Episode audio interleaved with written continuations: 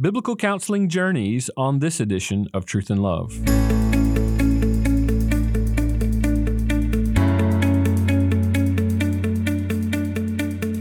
I'm Dale Johnson, and you're listening to Truth and Love, a podcast of the Association of Certified Biblical Counselors, where we seek to provide biblical solutions to the problems that people face. This week on the podcast, I have with me my dear friend, Dr. Cheryl Bell. She's the wife of one, mother of four, and grandmother to four precious grandchildren. She holds a BS in nursing and an MA in religious education. After raising and educating her children, God called her to return to school, where she completed her, her PhD in biblical counseling with a minor in women's studies.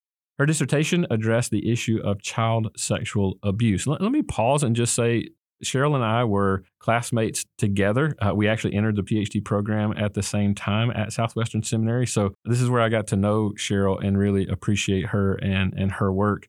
Uh, and I would recommend if you can get your hands on her dissertation. Yes, it is the academic version, but but very, very helpful in understanding the history and, and how we conceptualize, even in a modern sense, child sexual abuse. Uh, let me continue. She currently serves as an adjunct professor at Southwestern and Midwestern Baptist Theological Seminaries. Uh, she writes and equips for the Association of Certified Biblical Counselors and the Southern Baptist of Texas Convention. And she counsels women who are struggling to meet life's challenges. She loves to see God transform uh, his children's lives by his spirit and through his word in the classroom and in the counseling room. Uh, Cheryl, it's so good to be with you today. Thanks for joining us. It's my pleasure. Thank you.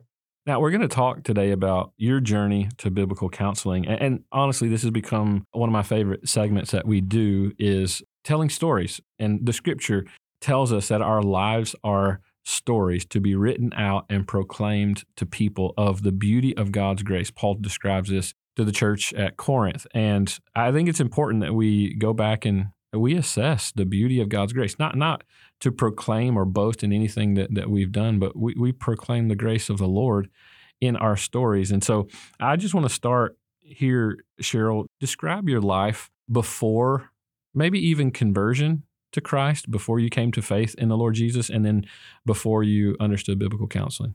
Well, I came to Christ very young, but like many people in my generation, once we were saved, everybody breathed a big sigh of relief and we just kind of waited till we saw Jesus.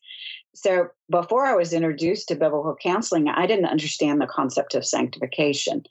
I was saved, but I didn't know what it meant to die to my flesh and grow in my faith.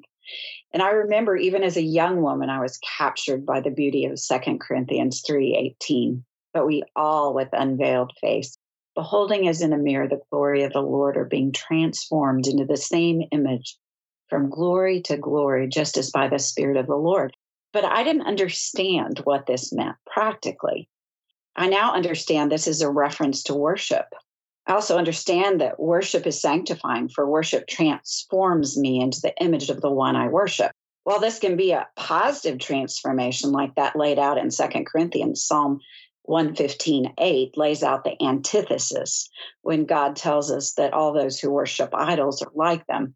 So, for example, practically in the counseling room, when I counsel women who are bitter against an enemy, often their mothers, I see women sitting before me who are becoming just like those they resent as a result of their single minded investment of time and energy in condemning another person, which actually is a form of worship. They're being transformed into the image of the person they despise. So, through biblical counseling, I've come to understand the transformative nature of worship. Before my exposure to biblical counseling, I sometimes saw time spent in scripture as an obligation of my professed faith not understanding the truth of John 17 17, that I'm sanctified by time spent with God and His Word, that this God breathed Word transforms me by its inherent power. In addition, I didn't understand that God's purpose for suffering, that He intended to use it for good to make me like His Son, Jesus Christ.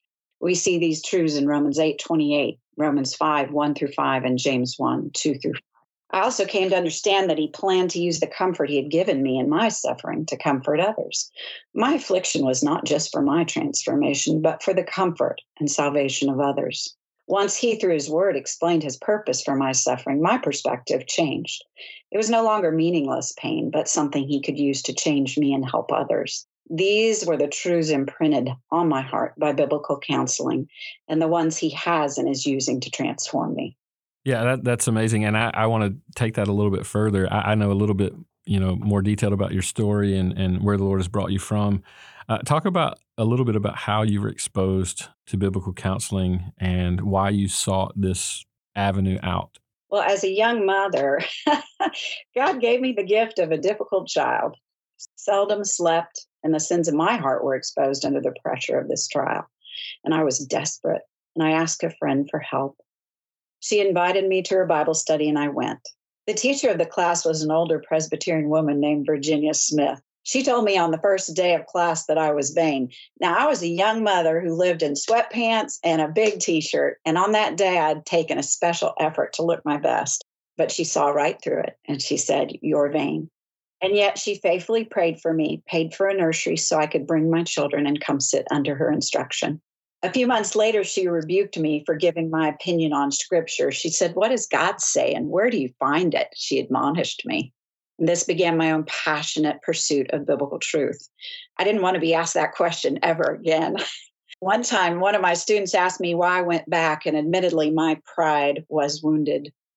But I explained that Virginia had the words of life when no one else seemed to, and I was desperate to hear them and be transformed by them. That's good. And I'm sure that none of our listeners can resonate with having a difficult child or living life in sweatpants and a big t-shirt, right? So I think that's the story of many of our lives, right? Is uh, you know, the Lord chooses to use pretty pointed moments in our life and difficulty and struggle often before we start grasping for help. And I, I mean, I'm so thankful for people that the Lord puts in our life like Virginia. And he put Virginia in your life to uh, to point you to, to biblical truth as you think about your and I've I've heard this talking to you a lot your your love for the scriptures and that love for the scripture really it wasn't formulated into you know hey biblical counseling as this this uh, sort of professional or or set apart way of thinking. It was more of man I love the scripture and the teachings in biblical counseling point me to love the scriptures and to apply it in a particular way. So talk about your experience with biblical counseling and and how you've seen the concepts of biblical counseling really impact your life. Well biblical truth saved me from despair. It it transformed my life. My testimony is kind of laid out in a portion of Psalm 107, verses 17 through 22, puts my story into words in this way. Fools, because of their transgression and because of their iniquities, were afflicted. Their soul abhorred all manner of food, and they drew near to the gates of death. Then they cried out to the Lord in their trouble, and he saved them out of their distresses. He sent his word and healed them and delivered them from their destructions. Oh, that men would give thanks to the Lord for his goodness and for his wonderful works to the children of men. Let them sacrifice the sacrifice of thanksgiving and declare his works with rejoicing. In turning away from God because of the difficult things he had allowed in my life, I was a fool who tried to live life without him, but, and by doing so, I afflicted myself. Well, I didn't abhor food, food was an issue. I turned to it for comfort instead of going to God. This is a common behavior in women who've experienced child sexual abuse like I did. When I finally cried out to God in my trouble and distress, He sent His word and healed me, delivering me from my own destructive choices. The biblical truths that I learned from Virginia didn't come from a trained biblical counselor, but from a woman who had taken 1 Thessalonians 5:14 to heart. In me, she saw someone who was unruly, and she admonished me with biblical truth. My heart was desperate and therefore fertile ground for truth. By God's living and active word and through the power of his Holy Spirit, I was transformed. To this day, biblical counseling impacts me. I employ biblical truth by applying it to the women God sends me for counsel. And each time I address their hearts, God addresses mine with the same truths. The Holy Spirit is faithful to hold me accountable to change as I hold others accountable to change. Yeah, it's so good. And it, it is interesting how I tell my students all the time what makes you a very effective biblical counselor is the way in which the word affects you first. And then you walk in the room with confidence that, man, if, if the word can change me, then it can change the person who's sitting across from me. I appreciate you sharing that that part. You're you're still very involved in biblical counseling, you know, counseling women as you've mentioned.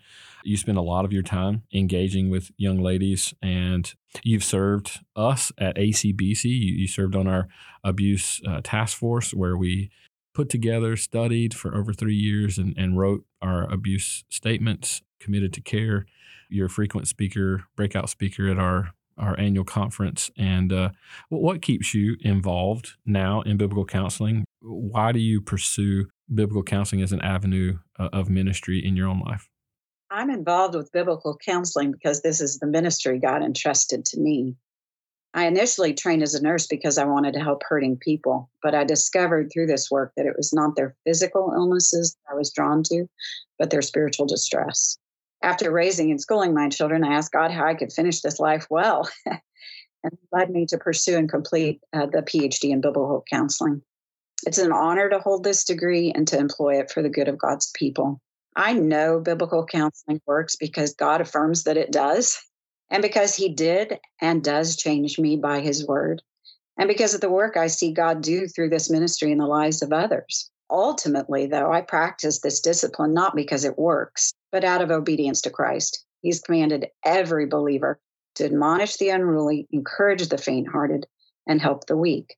It's a blessing to have had the training that helps me think and practice in biblical ways, but ultimately, I'm motivated by my desire to be obedient and to hear him say, Well done, good and faithful servant. Amen. And I think that's really important. And I'm sure that our listeners can resonate with that. Now, Cheryl, I, I want to, we're running out of time today, but I want to, I want to dive a little deeper and maybe ask you to come back next week. I, I want to talk a little bit more detailed about your life, your story, give a few more of those particular experiences as we think about your journey to biblical counseling. So thanks for sharing with us today. I, I, I, want you to join me again next week as we as we talk a little bit more detailed about this. I'd be glad to.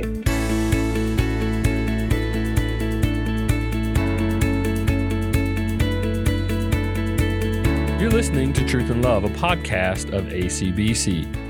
You know, talking to Cheryl today, I was thinking about some of the booklets that she has written and all of our ACBC booklets. She's contributed one, particularly on the issue of emotions and also child sexual abuse. You know, I, I think these are wonderful resources for each of you. For those of you who've read through those, you know what type of resource this is, how helpful it is to some of our counselors in just giving biblical wisdom on how to deal with these types of issues.